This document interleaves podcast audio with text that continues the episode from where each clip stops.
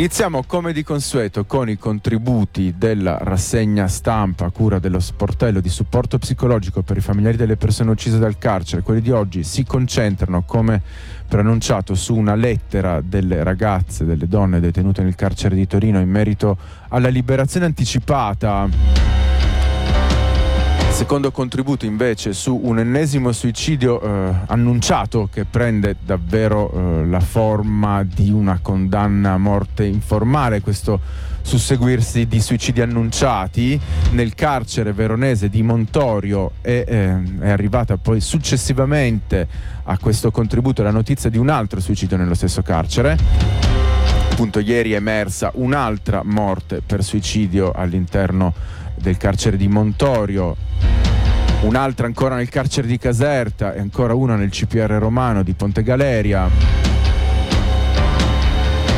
Tra l'altro sembra che eh, appunto notizia circolata in modo informale questa mattina mi è capitato di sentirne parlare all'interno di alcuni giornali radio, di un giornale radio nello specifico di eh, un network di regime di Confindustria, avete capito a chi faccio riferimento, eh, sembra appunto che come risposta immediata per dimostrare il proprio goffo interesse per eh, un fenomeno cronicizzato come i suicidi in carcere,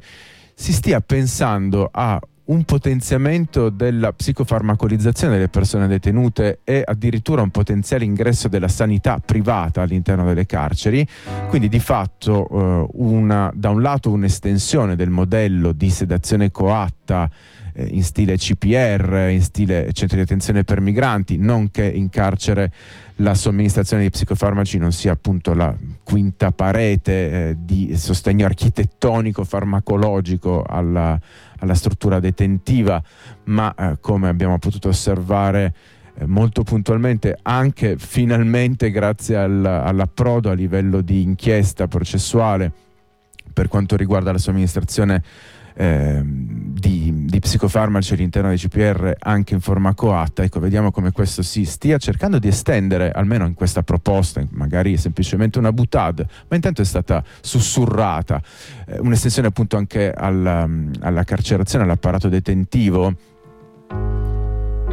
oltre appunto a un fronte potenziale di ingresso dei privati, un nuovo fronte di ingresso al di là di quelli eh, che già conosciamo come la proposta eh, del Dipartimento dell'amministrazione penitenziaria di dare in mano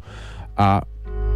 un'azienda WeBuild ex eh, Salini in Pregilo la gestione della somministrazione di lavoro eh, e quindi una sorta uh, di sfruttamento di massa della manodopera detenuta anche per progetti del PNRR, non se ne è più sentito molto parlare, comunque in questo caso un nuovo fronte di ingresso che riguarderebbe ehm, appunto l'ingresso della sanità privata, quindi una sostanziale privatizzazione graduale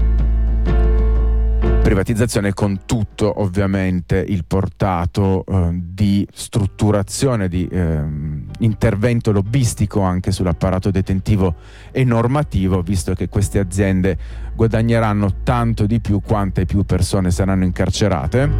Classico modello eh, della privatizzazione detentiva, dell'estrazione di profitto all'apparato carcerario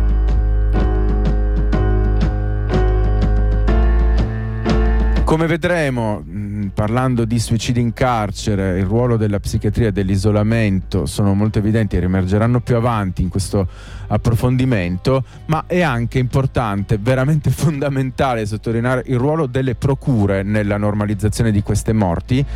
visto che la sostanziale assenza di inchieste, di processi, se non appunto l'apertura di inchieste assolutamente formali, e pronte già per l'archiviazione nel momento in cui vengono stilate, è la forma principale attraverso la quale l'apparato statale eh, della giustizia stabilisce la normalità delle morti in carcere. Ecco, quantomeno a ricordare che non può essere normale che una persona venga uccisa dalla insostenibilità di queste strutture ci hanno pensato le persone rinchiuse nel CPR di Ponte Galeria, nel CPR romano di Ponte Galeria, che hanno reagito alla morte di un loro compagno di detenzione di soli 22 anni con una rivolta. tutti eventi che sono stati immediatamente digeriti dalla politica, dai media di, regi- di regime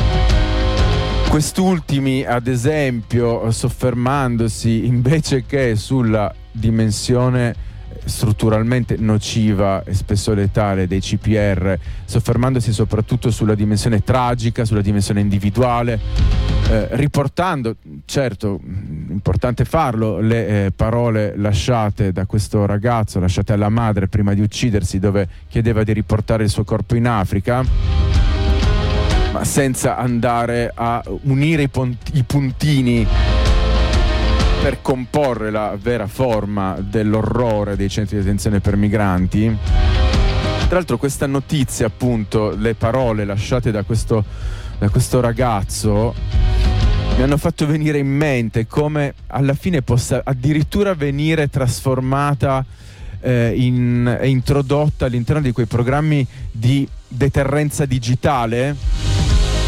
come Mirror, Mirror, Specchio, programma finanziato dai fondi Horizon 2020 ehm, insieme a vari altri programmi di sorveglianza di massa, di cort- controllo biometrico, di eh, militarizzazione tecnologica delle frontiere. Mirror nello specifico sta per Migration Related Risk Caused by Misconception of Opportunities and Requirement sostanzialmente, eh, per farla molto breve, un programma funzionale a fornire un'immagine negativa dell'Europa all'esterno, ovviamente solo veicolata verso le persone migranti povere non certo verso i capitali di investimento extracomunitari, ecco, ma solo le persone povere extracomunitarie.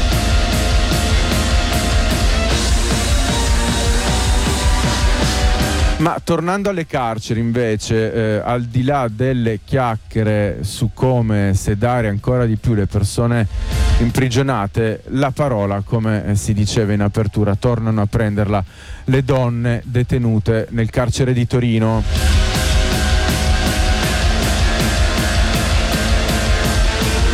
Le ragazze delle Vallette in una lettera eh, tornano a parlare di liberazione anticipata speciale. La eh, liberazione anticipata speciale è quella pratica minima, eh, visto che strumenti storicamente normali come l'amnistia e l'indulto sono stati resi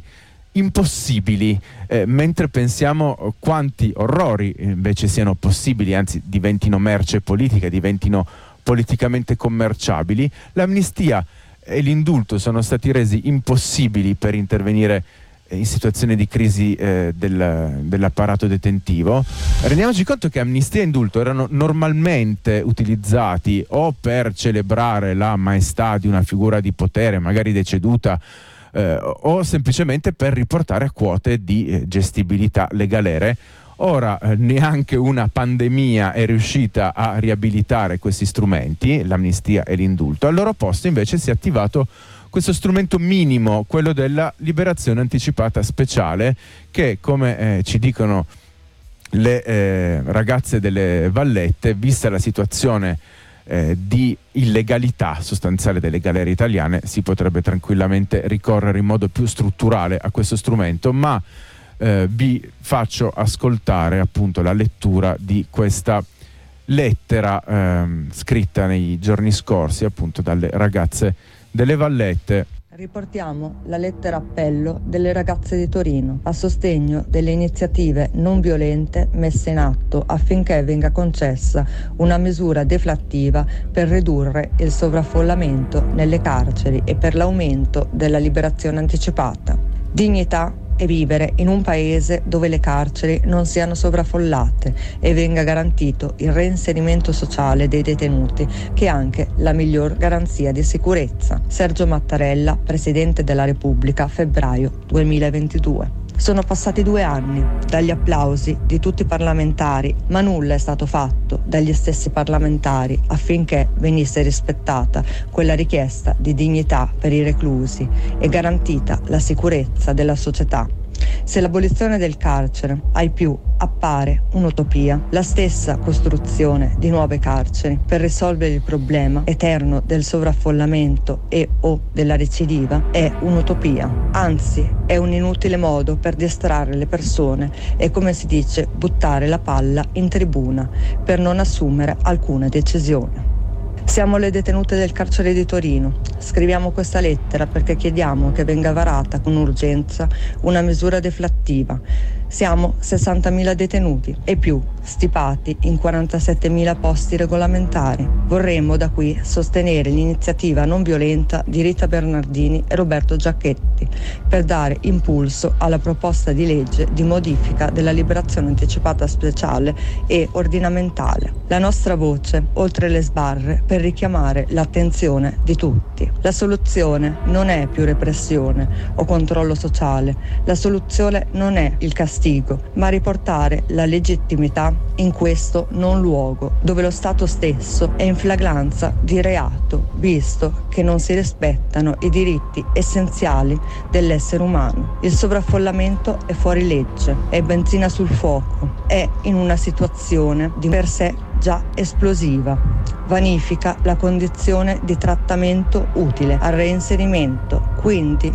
Sbatterci in queste condizioni e in questo tipo di galere non servirà a nessuno né per chi vota di destra né per chi vota di sinistra. Siate coraggiosi, gentilissimi politici, assumete il vostro compito anche per il tema carcere. Liberazione anticipata speciale subito. Questa è appunto la, la, lettera, la lettura della lettera eh, delle ragazze delle Vallette, come sempre un ringraziamento e un saluto a chi lotta in carcere, a chi si auto-organizza. Eh, mi ha colpito molto la riflessione contenuta in un passaggio dove si confronta la dimensione utopica, eh, definita tale, di una società senza galere, di una società che non abbia bisogno di prigioni con la dimensione opposta che eh, dovrebbe essere percepita come addirittura ancora maggiormente impossibile, visti almeno 200 anni di fallimenti, ovvero quella di una società che pretende di rendersi più sicura costruendo nuove carceri.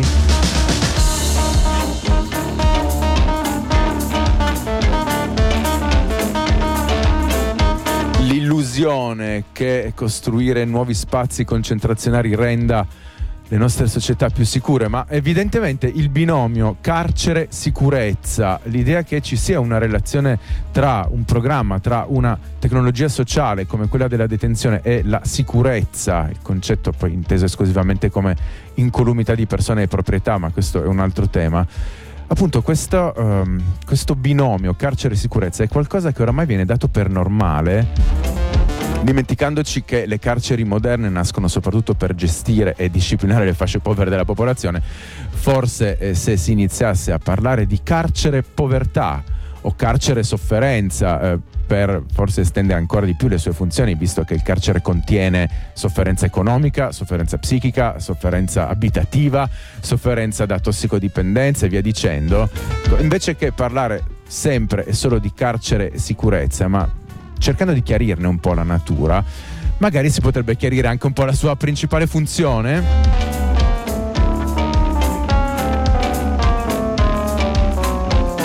Il secondo contributo riguarda ancora un suicidio annunciato dopo quello di cui abbiamo parlato, di Fabio Romagnoli, di Matteo Concetti, due eh, suicidi annunciati tra i vari di cui abbiamo parlato nelle scorse settimane, ancora un evento, la morte di eh, Usema Sadek, eh, che descrive la normalità con cui la eh, accoppiata tra sofferenza psichica gestita non solo in termini economici con la detenzione, perché di questo si tratta, costa molto meno utilizzare l'apparato detentivo come discarica per la sofferenza psichica, ma addirittura la, il seppellimento, la sepoltura in isolamento di un individuo a elevato rischio suicidario, ecco, sembrano essere prassi consolidate, quantomeno appunto questo insieme tra eh, gestione della sofferenza psichica in carcere, col carcere e addirittura ricorso all'isolamento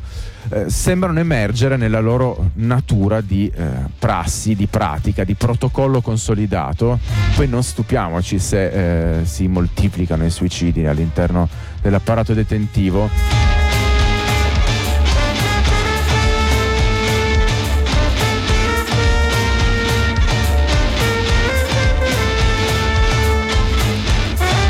Ma vi faccio eh, ascoltare questo secondo contributo all'interno della rassegna stampa dello sportello per il supporto psicologico. Ed ora passiamo a un articolo scritto dal giornalista Damiano Liprandi,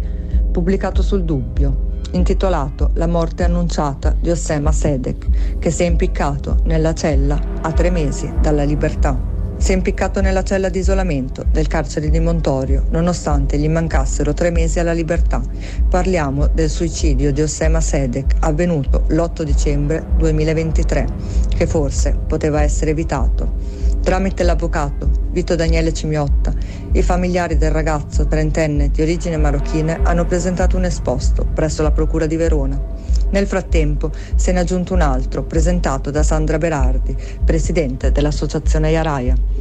La famiglia di Sedek ha sollevato dubbi sulla gestione del suo stato psicologico, affermando che aveva segnalato disturbi mentali al personale penitenziario, il quale a sua volta lo aveva prontamente segnalato ai sanitari. Tuttavia, secondo la famiglia, non sarebbe stato fornito l'intervento necessario in tempo utile. Inoltre, c'è da sottolineare che il detenuto aveva già tentato di suicidarsi più volte nel passato e nonostante ciò, tre giorni prima del tragico evento, evento era stato collocato in isolamento. La famiglia ritiene che siano necessarie indagini sul percorso medico-psichiatrico di Sedek e sulla compatibilità dell'isolamento con i suoi problemi psichiatrici. L'avvocato Vito Daniele Cimiotta fa notare che l'attenzione sarebbe dovuta essere maggiore, anche per il fatto che in quel carcere nel giro di pochi mesi si sono verificati cinque suicidi.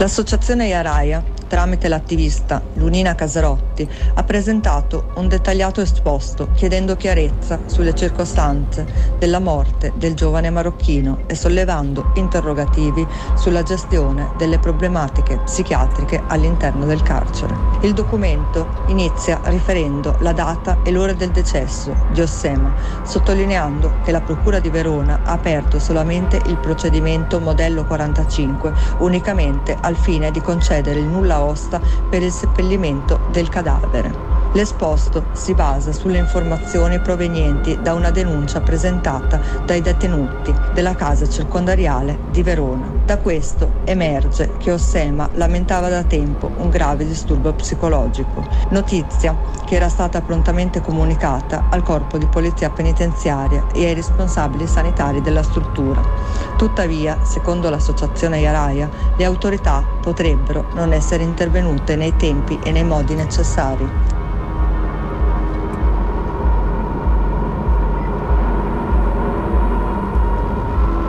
Il passato di Ossema include vari tentativi di suicidio, tra cui un episodio avvenuto un anno prima in cui si lanciò dal quarto piano di un ospedale. La denuncia sottolinea che, nonostante questi precedenti, il giovane è stato collocato in isolamento solo tre giorni prima del suo suicidio, decisione attribuita al medico psichiatrico basandosi su una presunta aggressività di Ossema mai manifestata durante il suo periodo di detenzione, secondo quanto riferito dai compagni di sezione. L'esposto sottolinea la necessità di indagare sul decorso medico-psichiatrico di Ossema e sulle compatibilità dell'isolamento con la sua condizione psichiatrica. Nell'esposto vengono evidenziate richieste specifiche di indagine su diversi punti chiave, tra cui il ruolo del medico che ha autorizzato l'isolamento di Ossema, l'efficacia dell'assistenza medica fornita durante il periodo di isolamento, le procedure di monitoraggio e l'adeguatezza del personale per la gestione delle situazioni di disagio e isolamento. La preoccupazione dell'associazione è unicamente amplificata dal fatto che altri detenuti,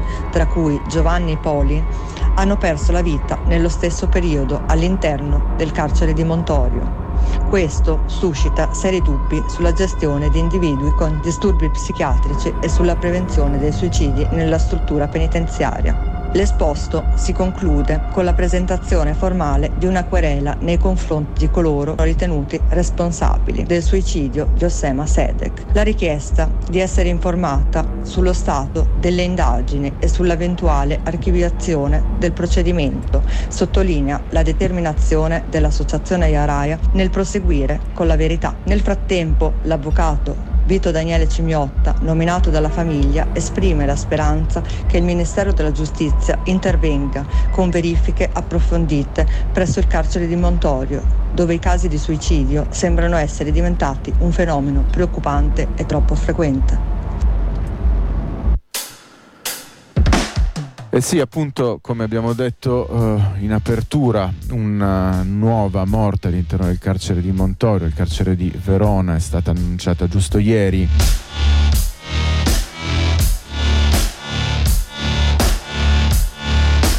Al di là appunto delle caratteristiche che accompagnano queste morti in carcere, del, questi suicidi annunciati, al di là della dimensione di classe, perché persone alle quali lo Stato attribuisce un determinato valore eh, non verrebbero trattate in questo modo, al di là della dimensione di razzismo anche, che spesso si accoppia a quella di classe. Al di là appunto del ruolo della psichiatria e dell'isolamento e via dicendo, rendiamoci anche conto che senza la pressione di un'associazione come Yairaya non si sarebbe mai aperta un'inchiesta, eh, né si sarebbe mai conosciuta la sua eventuale archiviazione e probabilmente questo aspetto, appunto la eh, normalità burocratica con cui le procure trasformano in fenomeni accettabili eh, sostanzialmente in eh, fenomeni fisiologici queste morti, questi suicidi, è qualcosa che dovrebbe emergere, dovrebbe essere un po' più tematizzato quando si parla di carcere in Italia, il ruolo centrale delle procure appunto nella normalizzazione di queste morti. Eh, vedremo che cosa emergerà di concreto nelle prossime settimane.